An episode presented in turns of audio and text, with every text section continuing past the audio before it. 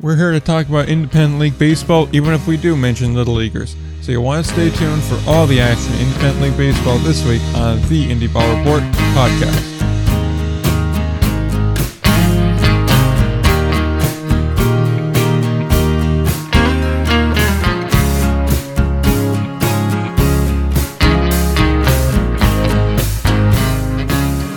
Alright, we are back again, episode number one hundred eighteen of the Indie Ball Report podcast. I'm Nick, he's Will. We're talking about Todd Frazier this week, and also we got a bunch of other actual on-the-field play to, to, uh, to talk about as well, but, I mean, Todd Frazier kind of grabs headlines, doesn't he?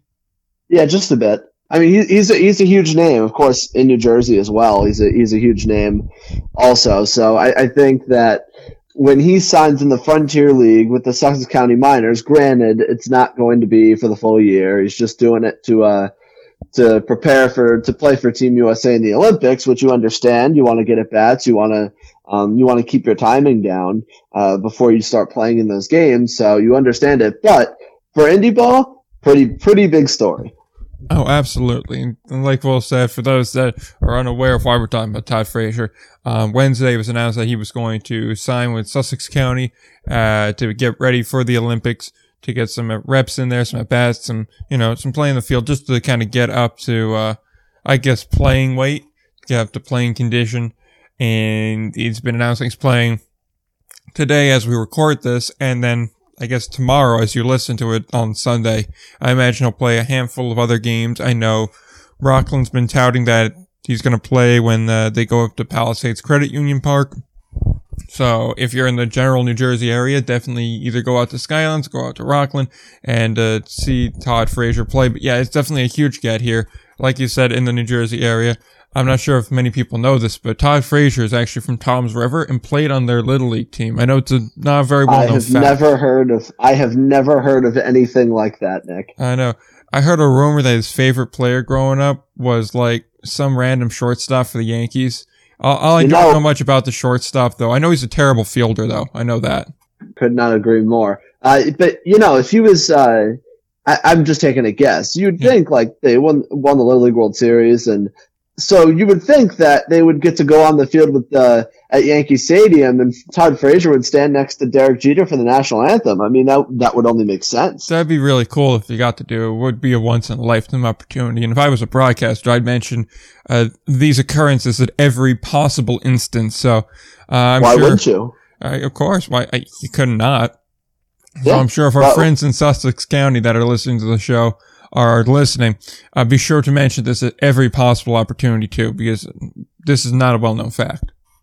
No, it is not. I mean, broad- I can't believe broadcasters don't talk about it more. Exactly. I mean, they already talk about it like five times a broadcast. I mean, if I was doing the game, I'd do it like fifteen times a broadcast. Oh, absolutely. Every time a ball was hit to third. Every time. Uh, you That's have to mention it there. Especially, I mean, like on the Sunday Night Baseball broadcast too. I mean, A-Rod was on the Yankees. He should be talking about this a lot. Don't even get me started with A-Rod calling Sunday Night Baseball. Hey, it drives me off the wall. Every day I'm thankful he didn't buy the New York Mets. Uh, back to talking about Todd Frazier really quick. So he's going to, like you said, mention, like you mentioned, he's going to play a handful of games uh, over the next couple of weeks, get ready for the Olympics.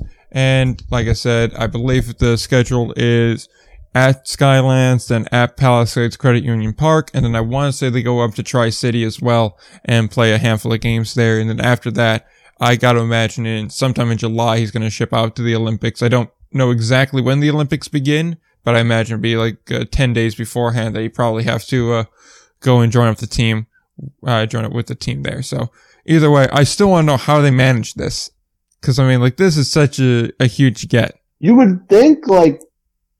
I don't know, because if you were Sussex County, I don't know if they would reach out to Frazier and said, hey, do you want to do this? I think it maybe they heard from like Frazier's agent or something that he's just looking for a place to play and then immediately jumped on it. I mean, I don't I don't know, though. I, I think that's that's probably that's what I would bet.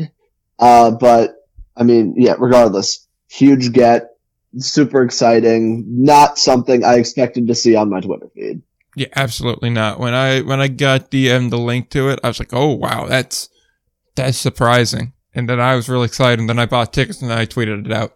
But of course, tickets too to the Saturday games when I bought the tickets too. He was like, "Oh, I gotta is, get my tickets now." And then of course it comes out. Is he's Todd Frazier playing that day? He is not. He is not. He playing. is not. But I mean, at least it's still retro night. It's just unfortunate we're not going to get to see Todd Frazier and some of those sick uh, Cardinal throwbacks, which would be really, those are really nice, actually. If they wear the white ones, it's really nice, but I think they're wearing the blue, which, I mean, they're fine, but I mean. I mean, we all, I mean, in, on the Indie Ball Report podcast, we just really talk about jerseys and uniforms. That, that's I, what we're here. It's all about branding aesthetic, really. Is this really a designer show? Honestly, like baseball, I, I don't really care who wins and loses. I mean, like, really, do I, do I care that the Valley Cats are like three and eight at this point and have the third worst winning no. percentage in independent league baseball? No. No, why, why would I care about that? I mean, we could talk about it. I guess we probably but, should. I mean, I don't think anyone cares about Todd Frazier anymore. So, I mean, like, I think we talked him to death. So, I guess we could talk about the Valley Cats and their three and eight record, which is still somehow only two and a half games out of first. Yeah, that division's not great. Yeah, like, I, I gotta be honest. I was expecting it to be uh, considerably better than it is, and uh, it's just not really not really working out.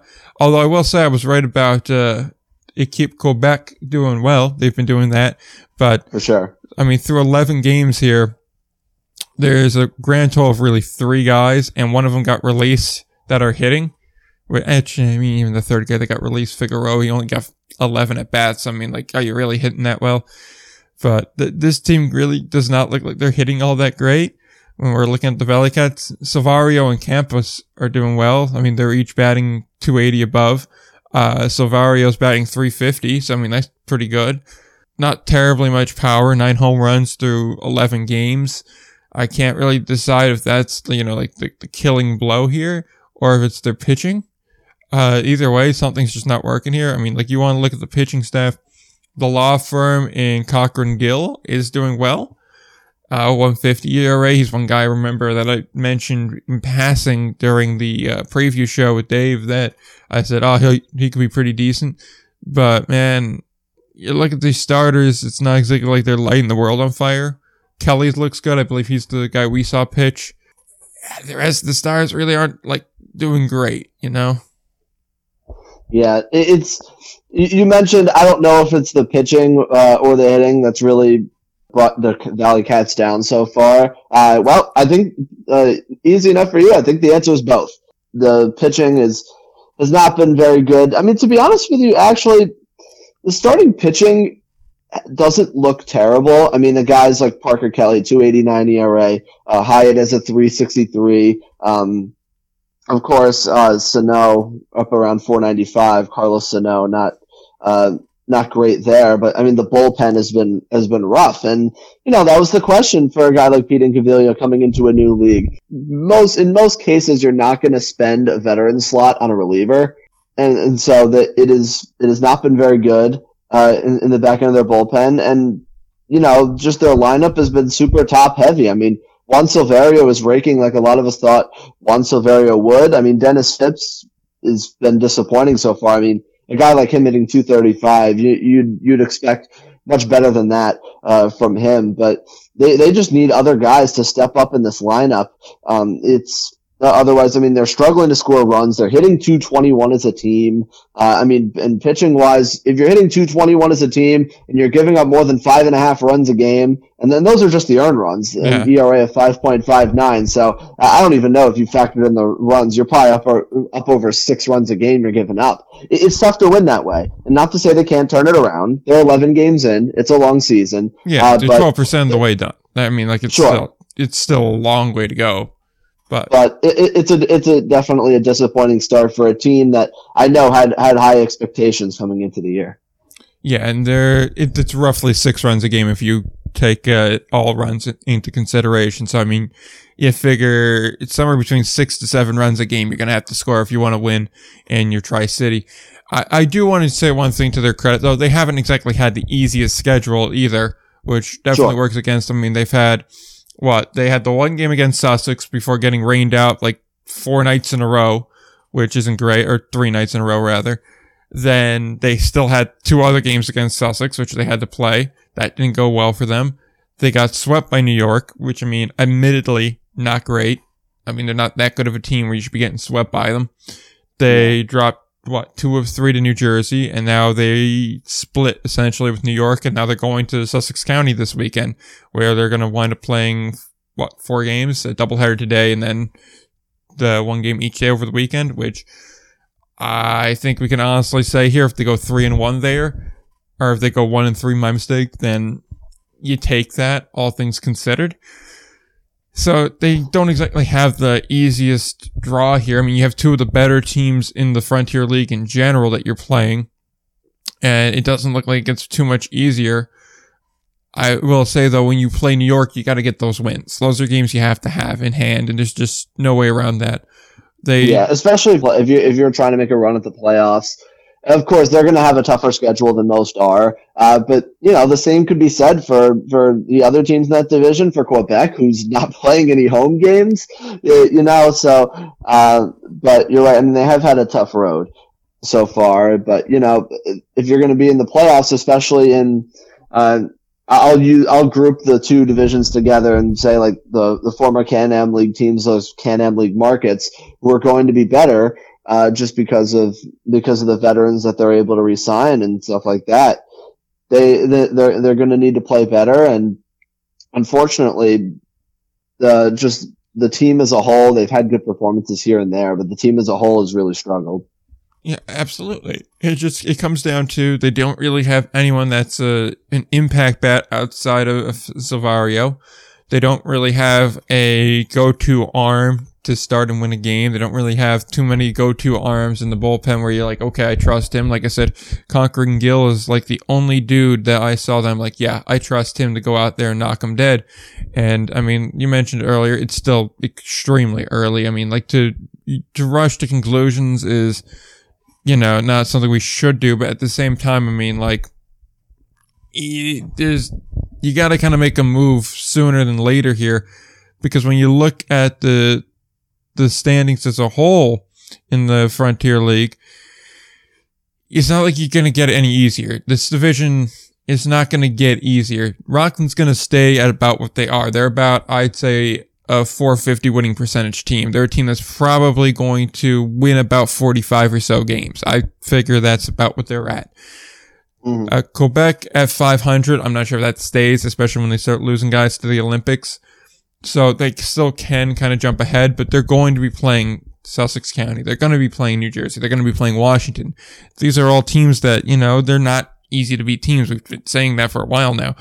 So they're, something's going to have to change. They're going to need to start making a move now. And I mean, if we're being real, if you fall behind early, it's hard to make it up in the end.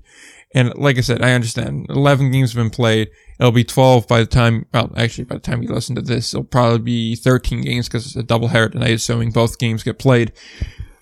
But even still, the point remains, you run out of games very quickly because then all of a sudden you have eighty-six left, and I understand it's eighty-six. You go five hundred, no one gives a shit about the bad start, but it's still, it can be a problem later on. And at a certain point, you keep seeing the same teams, and there's only so much roster turnover to where, I mean, like, you still kind of know what you're going to be facing.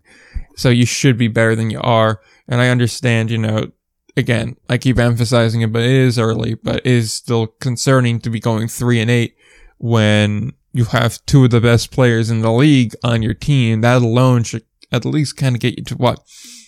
Five and six, I'd say. Like, they should yeah. be keeping pace with Rockland. And I understand it's still two and a half games back in a so-so division, but five hundred baseball is what you're going to need to win this division in my mind. And when you're playing about two fifty ball, a little bit above that, that's a far cry from five hundred. They're going to have to pick it up soon. We'll learn a lot, I think, this weekend in their in their series against against the Sussex County Minors. Uh, but it, it definitely been a disappointing start. They're they're definitely going to need to pick it up. Yeah, absolutely. And on that note with the Miners, just to touch on them quickly, they have an eight eighteen winning percentage. I just want to point that out. Like, That'll, that's good. Yeah, like how? How are they doing this? Two losses on the year, like the one on opening day, and then from there, their only other loss was one to Quebec last Tuesday, or this past Tuesday. Like, how are they doing this? I, they're just a really, they, they have no holes in their roster. Uh, we were saying that before the year. Of course, throwing Todd Frazier into the mix doesn't exactly uh, hurt for the games that he does play. Uh, but, but overall, I mean, it seems they're, they're just a juggernaut. Uh, we, we were saying it before the year that, uh, that this team is just really, really good. I mean, they're hitting two eighty-three as a team. Uh, Herrera has been absolutely outstanding, uh, to start this year, uh, hitting three seventy-nine. Um, Chuck Taylor as well, uh, former Atlantic League name there, hitting three forty-nine. I mean, Martin Figueroa. I mean, they only have three guys hitting over three hundred, but you have a lot of guys right around that two seventy-five, two eighty, two ninety mark. And when you have, I mean, so, so many, so many parts of their team, you only have three guys who get like substantial. Actually, I shouldn't even say that. Got, out, out of guys who start pretty much every game, you have one regular who is hitting below two fifty. That is Cito Culver, and I don't think that's going to continue. So, yeah, and also, uh, I mean, like, it, Culver's never been renowned for his bat. That's never been his thing. It's always been fielding. Yeah. And I mean, we, we've seen him in this league. Like you said, he's going to turn it around. He's not going to stay at that. And even at two forty-two, which is what he's hitting, that's not terrible. If he's the worst bat in your lineup at two forty-two, you can live with that. Plus, he's drawn twelve walks in eleven games. Yeah, I, I think now that, and you look at this team as a whole, they put the ball in play. They don't strike out. I mean, as a team, seventy-one walks compared to eighty-five strikeouts, which is a really impressive number. You can even look at Trey Hare, who's driven in eighteen runs in eleven games. I, I mean, the, the Miners are just such such a good team. I mean, even if you look on the pitching side of things, they're great in that aspect too. A three sixty E R A as a team. Their bullpen has been dynamite uh, as well. Their starting pitching uh, has been great. Billy Lane has been great. Um, Max Herman uh, has is off to a nice start as well. A three twenty-seven E R A there. So th- there's just really no holes in this lineup. There's no other way to describe it, and it's not too surprising that they're off to this off off to this nine and two start. We knew this team was was on paper was probably the best team in the Frontier League. Of course, games aren't played on paper, uh, but they've lived up to the hype so far. Oh, absolutely! And also, by the way, Martin Figueroa has like eleven stolen bases too, through like eleven in games. eleven games. What the hell? Uh, like this team is just a fun team to watch. Is what it is. And even a guy like yeah. Tyler Lunick, he's a pretty fun pitcher too. I mean, ten innings pitched, sixteen strikeouts. Like, yeah, he gives up a couple of runs, but I mean, he's only walked three guys. Like, that's the thing. Even as a pitching staff, they're really not walking guys. Like, mm. the, who the walk leader for walks allowed, that's Lane, and that's only seven walks in eighteen innings. So, I mean, it's not terrible. I mean, no, it's not a bad mark at all. Yeah. So, I mean, like, it's doing pretty, they're doing pretty good. I mean, like, it's, It's a very difficult team to beat is what it comes down to. So this this team, again, this is why everyone was high on them. And why anyone that was listening was like, oh, they can't be that good. Yes, they are that good. We we That's why everyone that talked about the Frontier League was saying they're going to be very good. Now, the other Miners, not so much, although they're not really on the docket to be talked about this week. But we I just wanted to mention uh, Sussex County because we did talk about Todd Frazier. Oh, yeah. And by the way, when you look at that lineup, I assume Figueroa will move into left field because I know he was taking some outfield uh, reps during spring training or early in the year during like some uh, practice games. So I assume they want to keep him in and they'll either put him as a D H or we'll put him in the outfield and they'll put Frazier at third for whenever Frazier plays, which, you know, that's also a nice little thing to add to. You just kind of slot Todd Frazier in there. Nice. Exactly. Especially in the Frontier League. That's it's just unheard of. I know. Well, and also now Sussex County holds the best player in the Frontier League on just pure talent alone. All right. So the only other two Frontier League teams to really talk about this week, uh, I feel like, are Evansville and the Yalls. The Yalls are no longer undefeated. Uh, they've dropped four games, so they're ten and four. Same thing with Evansville, who's they're kind of opposite trajectories, although, I mean, like, Florence is still playing very well. We'll start with Evansville, however. They're not playing bad. They're playing pretty good ball. They, they've played uh, Florence very tough in their series that they played against them this past week. And the current series they're in, they, I guess it's kind of one one and one seeing that the last night's game went to a home run derby, which Evansville won. Although what is very annoying is it just shows up as a tie on the uh, Frontier League website when you look at that, which I don't really know why that's the case. It it was decided. We we know that. Um, but outside of games that ended in regulation, it was a split. Evansville took the first, Florence took the second, then Evansville took the third. Even still, they play they played each other pretty even, all things considered. Uh, last week we talked a real lot about how Evansville was hitting and how it seemed like the good teams were really good at pitching, and as far as Evansville was concerned, nah, they were getting a lot of hitting, and they still are. They get a guy like Davis, Davis that's batting over four hundred. They got Schultz, who's batting over three eighty. They got another guy, or another one, two, three, four guys batting over three hundred. They, again, they're in a similar boat to Sussex County, where it's like, look, they got guys that are really hitting well, and that's going to help you a ton. And while they don't have too many guys hitting for power, they're putting the ball in play, and they're getting on base, and they're coming around to score runs. And as far as pitching's concerned, Anderson's been dealing. No earned runs through eleven innings. Spring's been dealing. No earned runs through about ten innings. Everyone else, uh, high threes, fours, six, sevens, and there's a guy in the twelves. But, you know, by and large, they're getting by. Like, they're definitely getting by on their bats. But as long as you have half or over half of your lineup batting above three hundred, it's sustainable for now. Obviously, you want to see better pitching. You can't just have one really good starter and one really good reliever and then expect to be able to have that last the whole year. But if you're able to keep pace doing this for now, hey, keep running it. And obviously, this is not a team that's going to win games by shutting down an opponent uh, on the mound. So they're going to have to win it by putting balls in play and getting runs across. Yeah, I'm with you. I think that they're going to beat you uh, by out slugging you, and to be honest with you, they've done they've done a great job with that so far. I mean, they're hitting three oh two as a team, and and J R Davis, who who potentially is is among is among the candidates for Player of the Year so far. I mean, of course, super early. Yeah. So so take that take that for what you will. Uh, but.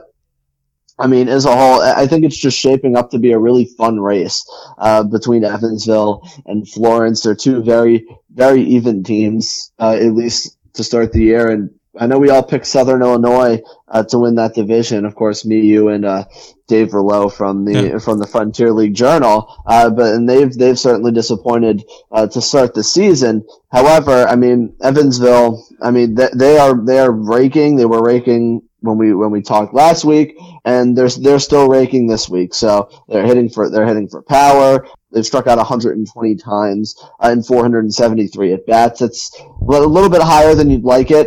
Uh, not not like a team like Sussex County who's putting the ball in play a lot. So that'll be something interesting to watch. Could signal some regression uh, offensively, and I worry a little bit about um, the pitching, the starting pitching that really has struggled so far. Dalton Stombaugh has been has been pretty good uh, in that rotation to start the year, uh, so I think that, that that'll be that'll be the thing to watch uh, if their offense can, can keep this pace up. Uh, I, I do think that out of the teams, I think Florence is a little bit better, but yeah. uh, of course, super early. I think Evansville is probably more likely to regress than a team like uh, than a team like Florence, but of course, a long, long way to go. Yeah, absolutely. And I mean, this week I will say too, they do have a nine game homestand that starts tonight, Friday. So that's definitely going to work in their favor as well. They have Windy City, they have Schaumburg. So they're not bad teams by any stretch they have coming up here. So that's definitely going to make things a little bit more difficult for them, but they also get Gateway in there too. So I think this week will be Uh, telling us to where they're at, especially against a team like Windy City, which, like we mentioned last week, is very good at pitching. And even still, they, I believe, had a couple of contracts purchased this past week. A guy like Thornton's still there. You still have a couple of other guys. Asua is still out there. There's still a lot of guys that are, you know, on that Windy City team that can pitch, especially in that bullpen. So we're going to see if they're going to be able to continue to hit against good pitching, and we're going to see Uh, if they're able to shut down a team like a Schaumburg that, you know, they can hit. So, uh, with that said, we'll go to Florence and see where they're at before we move on to the next league. And with Florence, They were obviously the hottest team in independent league baseball last week. They did not lose a game until they played on uh, the, well, the actual day we recorded the episode, where they lost to Washington eight to two. But this is a team that, again, they can pitch and they are hitting. As in, they have four really, really strong hitters. Uh, and one of them that's in uh, Harrison DiNicola, that's batting nearly five hundred through fourteen games. Like, that's, uh, there's a handful of guys in this league that you don't really remember. And then when you go and you look and you're doing the show and you're pulling up the stats, you're like, oh yeah, I forgot about him and I forgot he's doing really well. And Harrison DiNicola is one of them. Uh, he's just, he's powering that offense along with a few other guys on that team. And obviously the pitching staff's done very well. A team staff of, uh, four oh six E R A, but you have other guys that have pitched quite some uh, substantial innings that have done well. And even their rotation, when you look at it, out of, out of regular starters, I'd say Tripp's probably the the least best of them all, and that's only an E R A of five. And if he's your four or your five with an E R A of five, you can definitely live with it. You can make do on it. A guy like Martinez is an E R A of three. So, I mean, you have guys getting along. This team is performing, I don't want to say above expectation, because we did talk about them. We did say that, you know, they could win this division. They are a good team in this division. Obviously, we didn't pick them to win the division, uh, but even still, they're they're doing pretty good. Yeah, I think that Florence is off to an an, an impressive start, and you know, so much of that uh, is comes from their offense. I mean, The, what really sticks out to me about Florence is their power. I mean, they're hitting four, they've hit fourteen home runs so far as a team. And I mean, DiNicola is just, I mean, he's just been insane. Uh, there, there's no other, no other way to put it. I mean, of course, hitting nearly five hundred, twenty-three for forty-nine with uh, three home runs as well. He's walking more than he's striking out. Uh, so he's been really impressive. And, and even a guy like Trevor Crapwort has has been really impressive power-wise as well. Um, even though he's hitting only around two fifty-five, he's still got four home runs in the first in his first fourteen games. So, uh, the, of course, when you're looking at when you're looking at Florence, uh, I think you're probably leaning offensive heavy. I think uh, as far as the as far as their rotation, you you don't really have one guy who's really emerged Uh, as an ace so far, and, and that's okay, because the way I mean the way their bullpen's been pitching, I get that's not not an issue at all, because uh, you have really a lot of solid arms in that rotation. And while while you might not have that one ace who's dominating at the moment, um, the the with the bullpen's there to pick it up, uh, and of course their bats are carrying them. So I mean, between Florence and Florence and Evansville, it's going to be it's going to be a fun race. I think, like I said, I think Florence is uh, probably the better team roster wise. So we'll see if that if that starts to, if the standings start to shape out that way. Uh, but an, a very very impressive start for Florence for sure. Yep, absolutely. And so with that, I think we're just about done with the Frontier League. Obviously, we're going to have a lot more to talk about with this league going forward. And after this week, we're, uh, we're probably going to be talking about some of the same teams again, but hopefully we'll have one or two teams kind of jump out, because a lot of these divisions, I mean, they're still close, because again, at most there's like fourteen, fifteen games played, uh, for most of these teams. So it's going to be pretty close and jam-packed until I'd say at least a forty game mark, which at that point we're about halfway through the season. So, uh, even still, it's an interesting league to watch. There's a lot of good players, and obviously with Todd Frazier now joining the mix, uh, it's going to be even more fun to watch.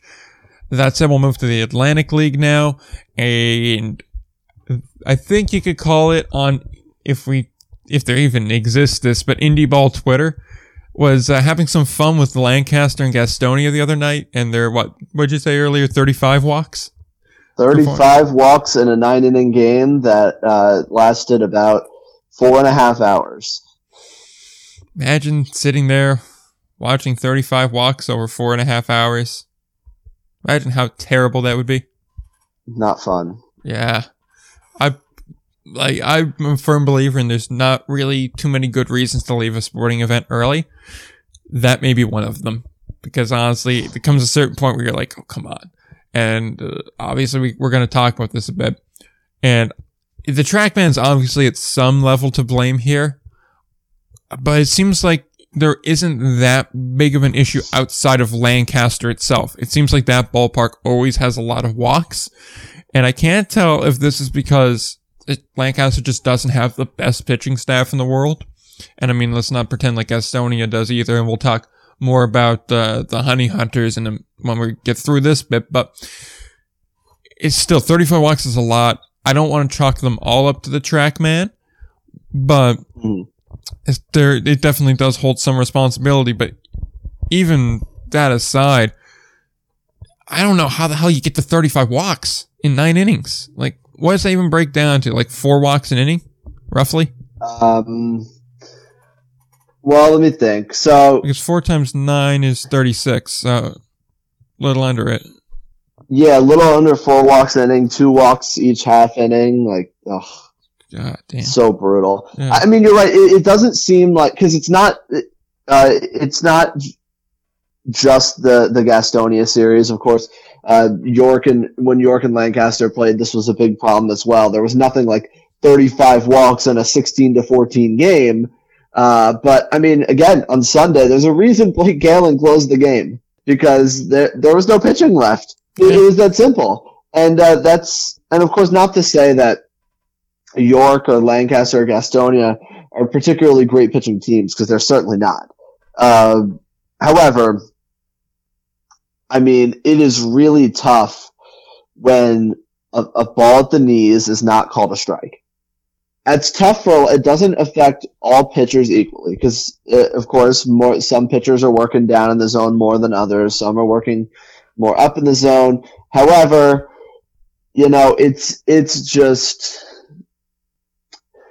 the best way, the best way to put it is it, it really just, it messes with pitchers mentally when that pitch is not called a strike, and guys who are trying to work down in the zone.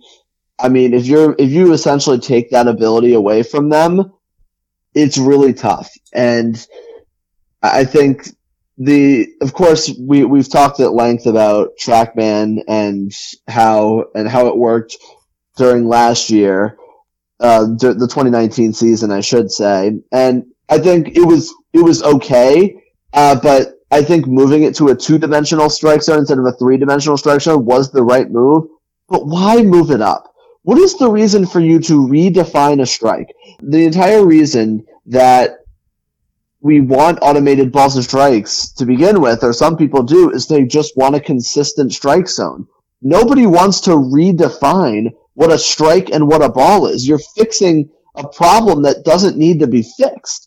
And and that's the frustrating part. Like, why, I don't know why they raised the strike zone. Um, you know, some say they widened the strike zone. Some say that's actually happening. Some say that's not actually happening. It, of course, it depends on who you ask.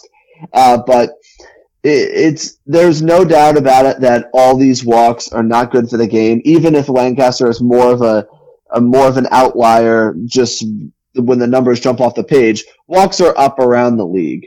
Uh, that's not. It's not just. Um, Everywhere else is normal, and then Lancaster is just completely blown out of proportion. It's it's not like that. I mean, you look at the if you look at walks per game across indie ball. Um, I mean, Frontier League, you just under eight walks per game. Of course, this is including both teams.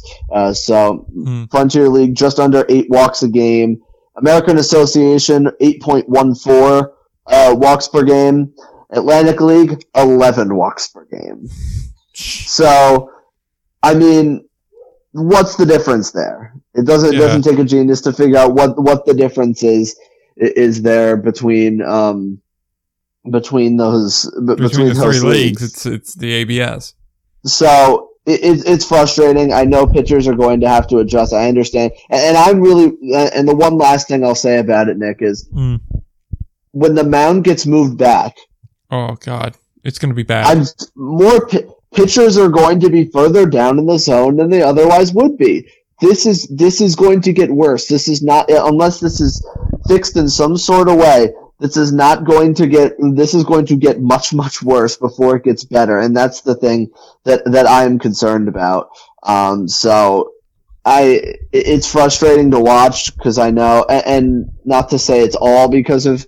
uh, Trackman that there were thirty-five walks because I don't think that's accurate. Yeah. Uh, but, I mean, the numbers are there. The numbers are there, and historically, the Atlantic League has uh, the more of the veteran guys, and that's usually leads to less control problems. So, I mean, some, something's got to give here, and, and and I know it's frustrating to so many players uh, across the league at the moment. I don't know why pitchers honestly would come. I, I yeah. think uh, our, our good friend Ryan from A L P B Roundup was saying was saying this. If I'm a pitcher who perhaps was just released from Double A ball, Why Why would I choose an Atlantic League team over an American Association team? Frankly, I wouldn't. Uh, I, I, I wouldn't at all, and, and I, I can understand why. So you would just hope that they can uh, just make just all I, I can't believe I'm saying this, but can we make what is normally a strike a strike and make what normally a ball is a ball is a ball? Please. It's so simple. Yeah, so... I I do want to just touch on a couple things before we go on to, you know, some actual play in the league. Like you said, thirty-five walks is way too high, but it's not all to go to Trackman. I mean, it was Gastonia versus Lancaster, and I mean, at this point, recording it at about a little before one o'clock on Friday, the eleventh, in one hundred sixteen innings played, Lancaster's walked, or Lancaster's walked uh, one hundred fifteen. And Gastonia in one hundred eight innings has walked eighty-nine. And then the next closest team is York with sixty-one walks in one hundred two and a third innings. So let's not pretend like, you know, uh, they're not walking a lot of guys normally without the Trackman. They would be anyway. That said, that number's a lot higher than it should be, even when you figure, okay, these are two of the worst pitching staffs in the league, and Lancaster or Lancaster is the worst pitching staff in the league, and Gastonia is the third to go by E R A. So it's it's not like these are, you know, great pitching staffs that are getting just, you know, jobbed here. There's a lot of walks happening either way. That said, like you said, the zone isn't what it normally is, and what's confusing to me is we talked, me and James talked to an umpire back when this was first implemented.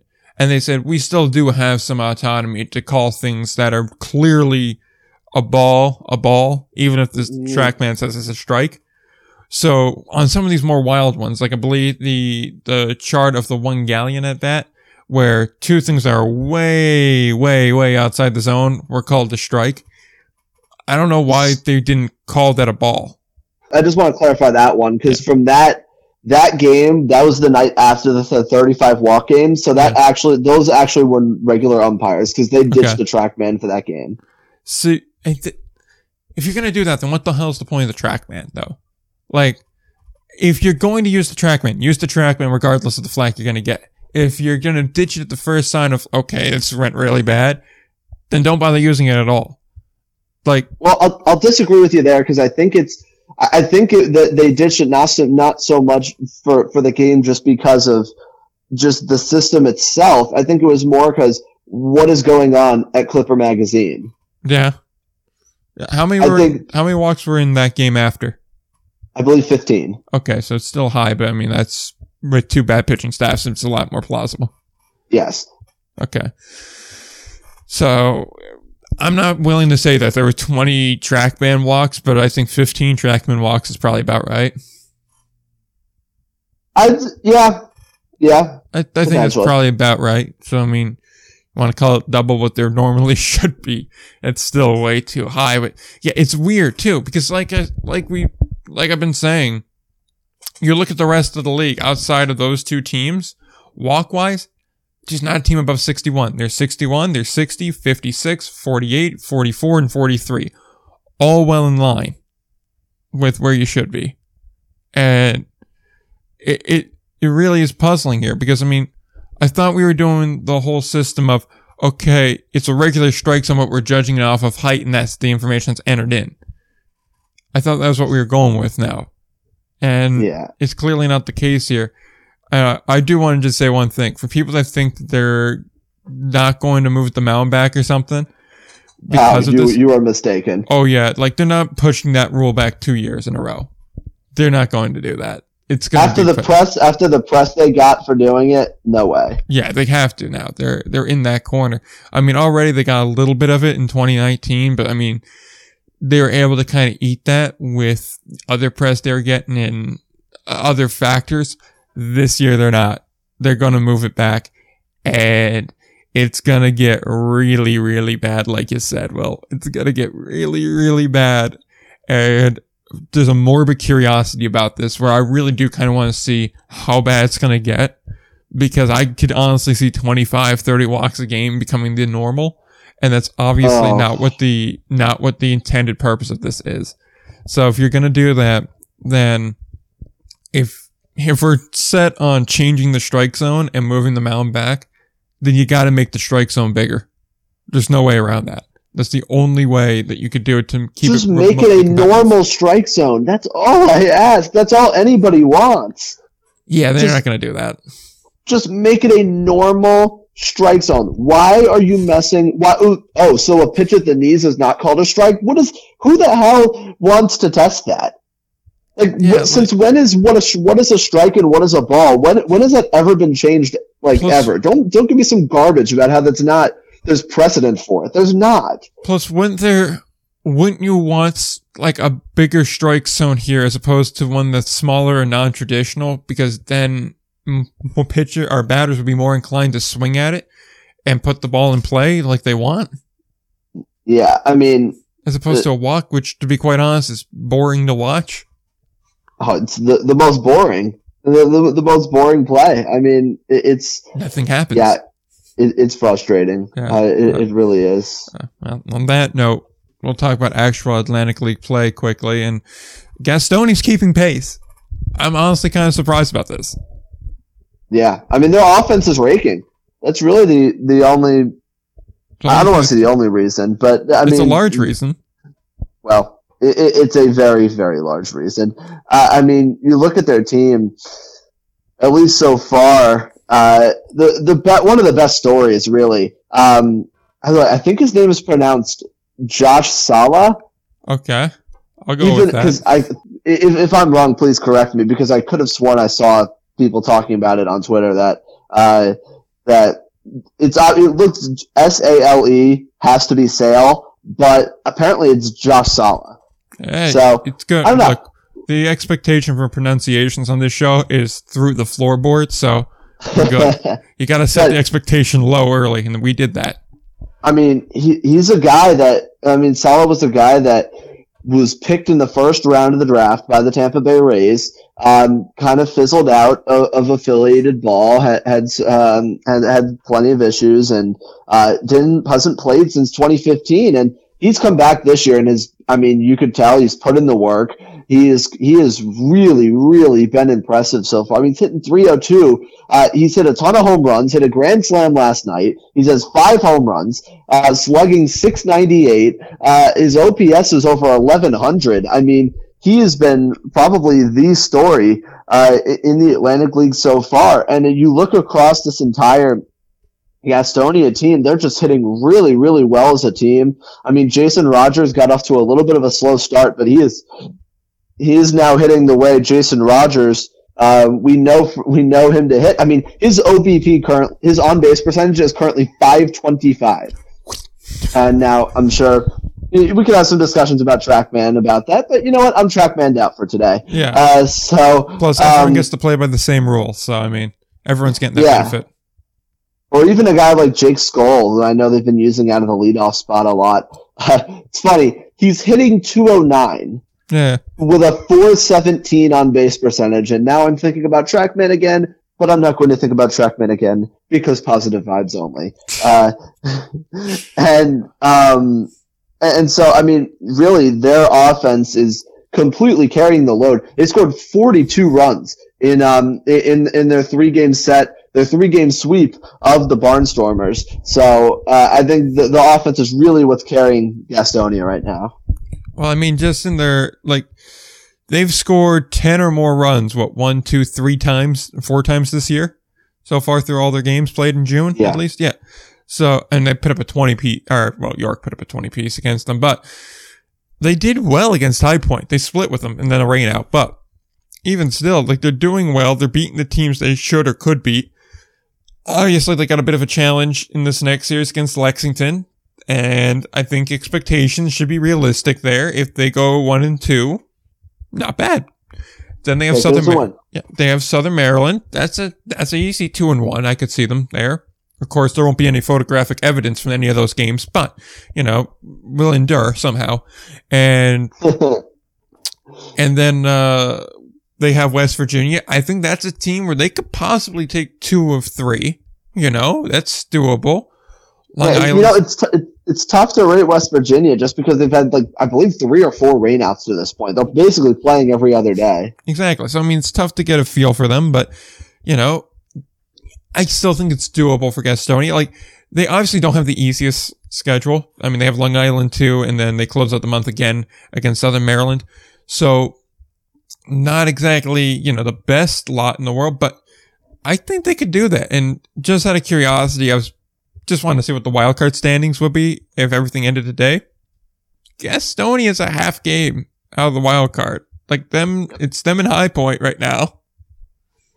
Yeah, offensively they've been outstanding. Now, the pitching has not been very good, yeah. So you wonder how, how much longer they can they can keep up.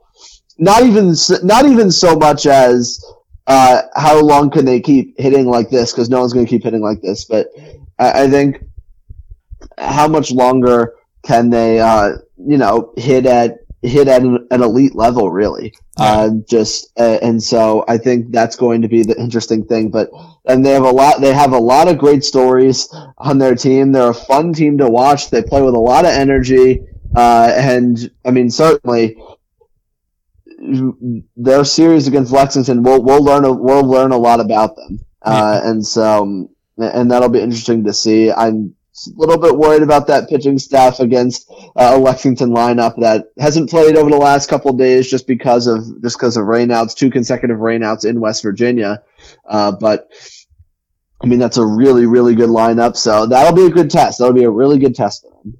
Yeah. Which, just an unrelated thought that came to my mind before we go to the American Association. I want to know what Ron the Toast Man does during a rainout, because he obviously has the toaster and the outlet there, and water and toasters really don't mix, so I wonder if they get him, like, a canopy or something, or if he has to go on the concourse or something.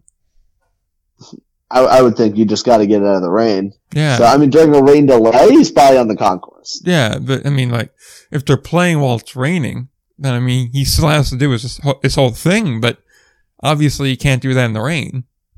Right. Yeah. I've asked him about that. We should. We'll have to get on that. But uh, any case, American Association talk now as we close in on the hour mark of the show. Milwaukee's turned it around. Somehow Chicago's still doing really well. Fargo-Moorhead's pitching staff keeps getting raided, with possibly the feel-good story of the American Association so far, with ten-year veteran Kevin McGovern getting picked up by the Cardinals after just completely dominating the league. And meanwhile, over in the South Division, uh, Cleburne at eleven and ten is somehow only two games out. They're on a four-game winning streak. The Monarchs are sub five hundred, which is, you know, not great. And the Apollos have four wins. And coming into yesterday's games, Winnipeg was only one game better than the uh, than the Apollos. So it's don't been, remind me. It's been a wild ride so far this year as we approach the twenty percent mark of the season. And also David Washington remembered how to hit, and it's just completely raking. Yeah. I, I mean this this the really the big story of the week, I think, is is Milwaukee essentially figuring it out. Uh, as we knew we as as we pretty much knew they would. They they have just so much talent. Uh, on this team, and uh, it's interesting because uh, Adam Brett Walker has started it. I mean, I mean, you're right about David Washington now. Yeah. I mean, ten home runs in in twenty-one games, which yeah. is just insane. Yeah, it is. It is just just absolute bonkers. Oh, and uh, also batting three thirty too on top of those ten home runs. Yeah, uh, David Washington, a guy Atlantic League fans are plenty familiar with. Um, I, he he has been really really impressive. This offense uh, is has really almost surpassed, I guess you could say, expectations. Now yeah. It's going to be tough for them to keep up uh, a pace like this, but you know I, I think in, in their starting pitching so far, I mean their pitching in general has has been good. Uh, it's it's been really good. Uh, maybe not to like the oh my god level of last year, but I think the, their pitching's been really good. And I tell you, this series, uh, if you're an American Association fan, Chicago, Milwaukee this weekend uh, in Milwaukee, it's going to be a really fun one. Oh, absolutely. Like, this is a series I didn't have high expectations for going into the year, but then again, everyone was kind of low on uh, Chicago coming into the year, I think. We didn't really expect them to kind of jump up. And then after I saw Arroyo got uh, released and then wound up going to High Point, who has been doing very well in High Point too. But yes, I kind of expect them to do really badly. And now they've done really well. So I don't know what to make of the Chicago team. I honestly haven't looked into them all too much. Probably should have. But yeah, this is a Milwaukee team that they're getting runs across when they need to. And like you said, their pitching's still very good. And last year was just, it would be impossible to replicate last year, I think, with the amount of talent they had. But even a guy like Hadley's still pitching well. A guy like Zimmerman's rebounded, certainly. Holmberg started coming back to where he needs to be. Salter's coming back to where he needs to be. Miles Smith is apparently a great starter, and I was not ready for that at all. But twenty-four- I think that was, I think that was more of a move to like try to get him picked up yeah. quicker. Just because they know he has great stuff, and the teams are more likely to pick up a starter than a reliever. So, but yeah, he's been he's been impressive. I didn't know I was hesitant about the transition, but uh, it's uh, it's it's gone really well. Yeah, no, I'm surprised. Like fourteen walks and twenty-one innings isn't the best in the world, but I mean, even still, E R A below one as a starter through four starts so far. So that's you know definitely solid. And insane. I mean, like realistically, realistically looking through here. There's been a couple of guys that haven't exactly been great. Kowalczyk's one of them. But outside of that, I feel pretty good about most of the pitchers on this staff. Like, they're doing a very good job, I think. Yeah, I agree. I think the the, the pitching is...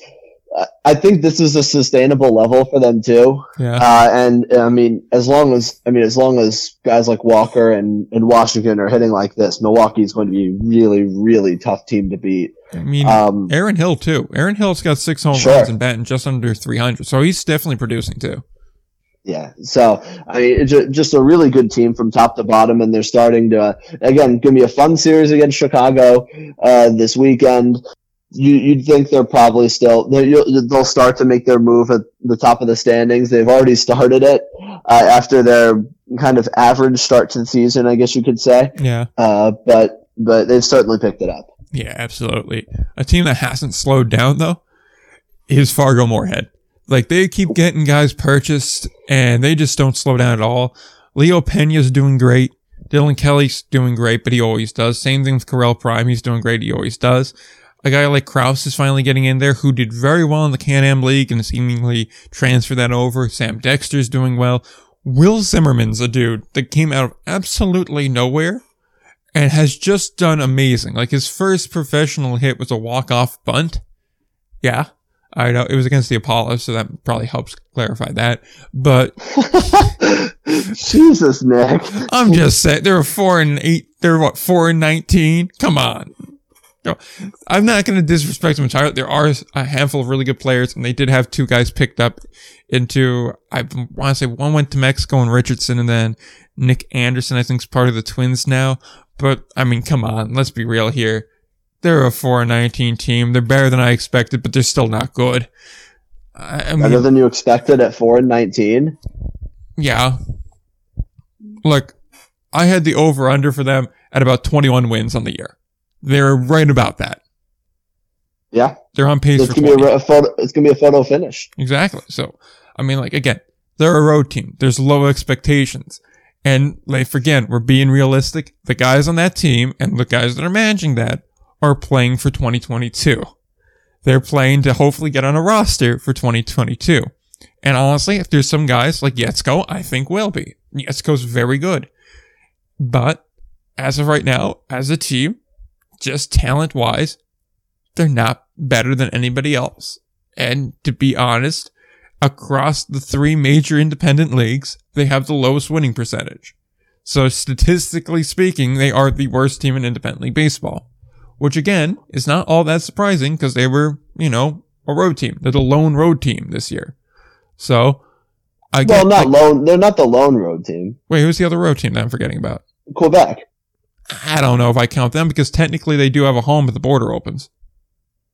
Uh, is it dubious at best? Yes, but still, technically speaking, there is a plan for them to play home games. Potentially. Yeah. I mean, it's a long shot, yeah, but, you know, also I think it's a little bit different because, I mean, it is a a collaboration of two teams, you know? Yeah, yeah, they, they do. Of course, they also had significantly more talent. They're much better situation just because... Exactly. They're not like a true road team. Yes, uh, they're, they're not a normal road team. Yeah, so I mean, like, when I say that about the Apollos, I don't... Like, there's no way that's going to come off as nice, but at the same time, though, I mean, like, you can only sugarcoat it so much. They're better than expected, but they're not a good team. Like, there's good players, but not a good team. So, that said, yeah, Will Zimmerman got his first hit as a walk-off bunt against the, the Apollos. That said, Will Zimmerman has been really good. He made a really, really nice catch in the outfield this past week, where it was like a somersault one. And he's done really well coming in from seemingly nowhere. But Fargo Morit's pitching has been just terrific. Like, just really terrific. They've lost like three of their best starters. Actually, their three best in Pike, McGovern, and Hergert now. And like, I do want to say, I'm really happy for Kevin McGovern. At twenty, at thirty-two, ten-year vet of the American Association. Awesome. He finally gets his shot. You you got to root for a guy like that to get to get into a game or two. I'm not sure it'll happen, but you, you got to be happy about that. And then apparently now they've transformed uh, Mike Hope into a starter who did well in his start against Milwaukee. I believe they shut out Milwaukee, actually, so he's done yeah. well there. My concern now is Pike was like your ace of your staff. Hergert was kind of like the number two, and McGovern was definitely the three coming in. We were like, ah, he's done very well in the past, but he had a bad year last year. Is it just a pandemic year, or is it that the, the miles in the arm have caught up? And clearly it was just, it's a pandemic year. It was an off year. It wasn't great. You look at the rest of the starters here. Nissan or Nissen isn't bad. Versteg or Versteg isn't terrible, although he's more of a reliever. Jones has not been good this year. Helton has not been good this year. And Hinz has not been good this year. Those are actually the three worst pitchers E R A-wise on the staff. So if that's your new rotation of Nissen, Versteeg, Jones, Helton, and Hinz, now I'm concerned. I'm not going to lie. Plus, you're weakening your bullpen by taking Versteeg out of it. And I don't know how well he's going to do as a starter. But that's just the situation you're in because you were such a good team starting-wise. The bullpen I still feel fine about. Flores has been fine. E R A of around four. Rogers, four and a half E R A, but only eight innings. So I feel fine about that still. And then obviously, uh, Dubard, or Dubard, uh, he has the best E R A on the staff. Sub one through twelve innings, fifteen Ks, thirteen walks. Again, a lot of walks, but a lot of strikeouts, and he's not letting them come across to score. So, I mean, I'm not that concerned about it. If they're scoring, I'd be concerned, but luck or whatever it may be that's keeping them off, you live with it for now.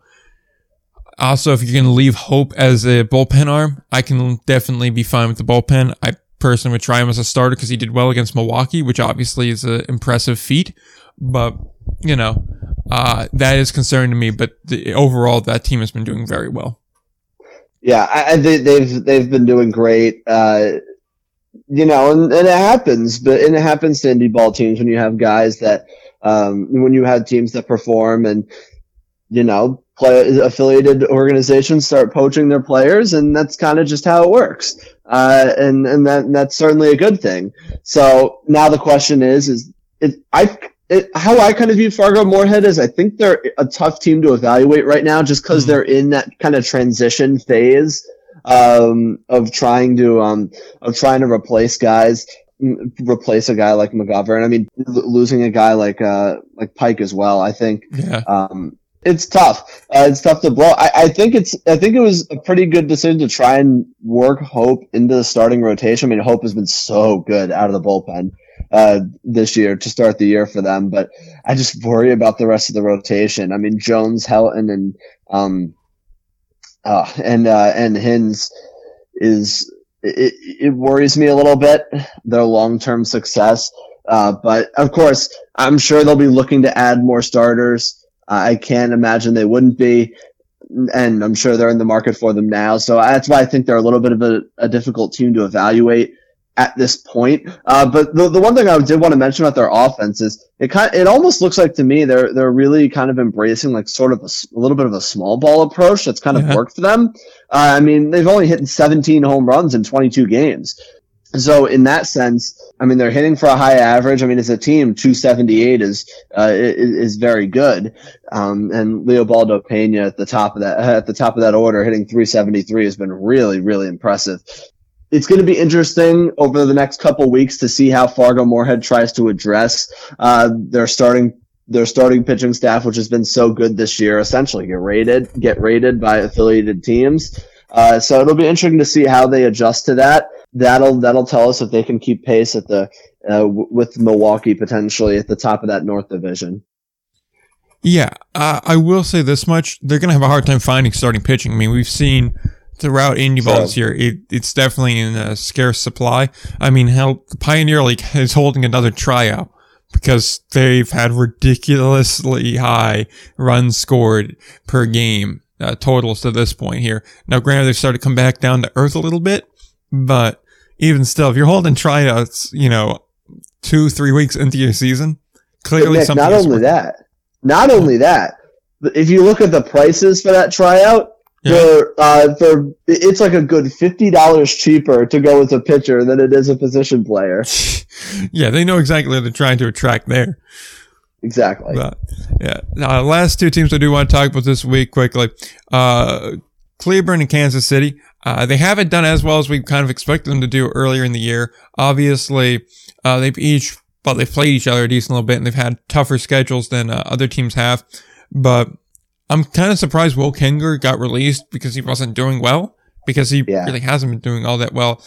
But a lot of the guys were like, oh, they, these are going to be key contributors. A guy like Johnny Field, not hitting well. A guy like Sweeney, not hitting well.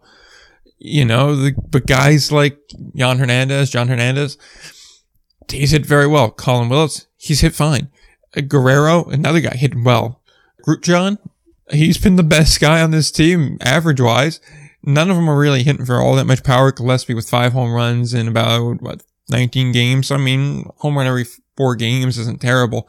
Uh, but by and large, they're not hitting great. And pitching-wise, uh, they're...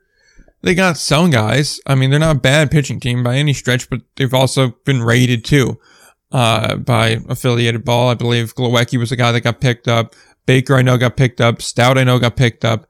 They brought in Cody Mincy uh, from Sussex through a trade, which wasn't, which has been working out fine for them so far out of the bullpen. So he's helped stabilize things. Ellington's done well. Diaz has done well. Uh, McGrain's starting to come back to the usual McGrain that we know. But all in all, teams, like, it's a pretty lukewarm team. Like, they're not out of it because that division's extremely close so far. The Explorers are in first place now, but I think they only have like a two, two and a half game lead on uh, Cleburne to this point. So, I mean, it's it's far from over. Again, we're only at the one fifth marker, but even still, it's a bit surprising to not see them at the top, but at the bottom of the standings instead. Yeah, it, it it's certainly surprising. I'm also surprised they, they let Kend- Kender go. I mean, I, I know he was off to a slow start, and, and I get it. However, you know what his track record is. Yeah. And at the end of the day, he had thirteen at-bats. Yeah, you can't get a you can't get a groove with that. Yeah, he's two two for thirteen. So, I I mean, yeah, it's it's he's off to a slow start, but. Or, or was off to a slow start, but come on. I mean, like thirteen at-bats? I mean, unless there there's like more of an, an injury or something that, that, that we don't know about, which is, I mean, possibility. Uh, but, I mean, yeah, just in general, they've they've really struggled. Sweeney's a guy that I, I was very high on coming into the year and and has and has really struggled. Um, and, and, and, of course, John Hernandez, uh Definitely, definitely hitting very well for them. So, I don't know. I, I still think there's enough talent on this team to potentially make a run. I mean, pitching-wise, they're going to need to add some more starting pitching because you mentioned uh, they did kind of – Baker's gone and Stout is gone. However, uh, at, at this point, I mean, you look at their current starting rotation, and it's just a mess. It, it honestly is. I mean, their current the guys that are currently in the starting rotation, just it's not cutting it right now. So um, I, I'd look for them to make some moves. I know Kansas City is a team that has made plenty of moves midseason in the past. I wouldn't expect this to be any different. Um, so yeah, I, they've been disappointing, but division's still very much up for grabs. So. Um, So that there's still time for them to, to to pick it up and start playing better.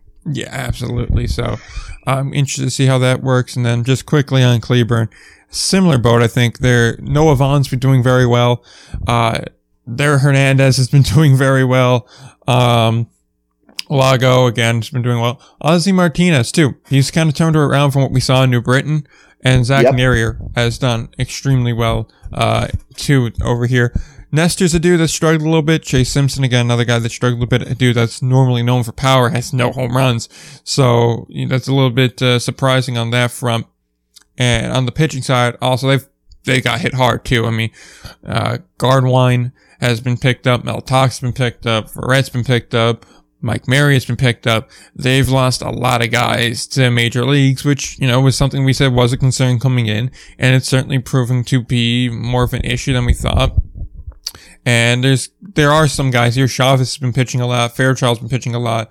Uh, Maverick Buffo and, and Mike Gunn have been pitching a lot, but it's hard to keep replacing these guys, especially at this rate, and especially with starters. Bullpen guys, you can shelter, but you can hide, uh, them in certain areas here. But when you lose two of your better guys that were going to be starters and one of your better bullpen guys, it's going to be tough to replace them. And honestly, I don't know how they're going to manage that because it's been a bit of a struggle here. Uh, they're bringing in guys. A guy like Taylor Wright's coming, which I know his short stint, I believe, was Somerset. And they, he also played in Evansville, if I'm not mistaken. He was very good. But uh, he's still, you know, he's new in here. So I don't know.